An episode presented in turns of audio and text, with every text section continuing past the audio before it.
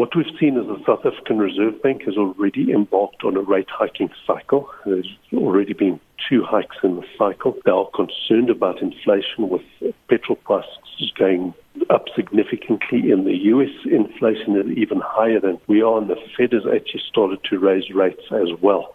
And it does mean that we probably will see another interest rate hike in South Africa. We're just not sure whether the uh, Reserve Bank will accelerate its hiking cycle. In other words, increase by a half a percentage point rather than a quarter of a percentage point. But the big thing that they are battling against is that we are in a very low growth situation. So um, my view is that they'll take interest rates up by a quarter of a percentage point.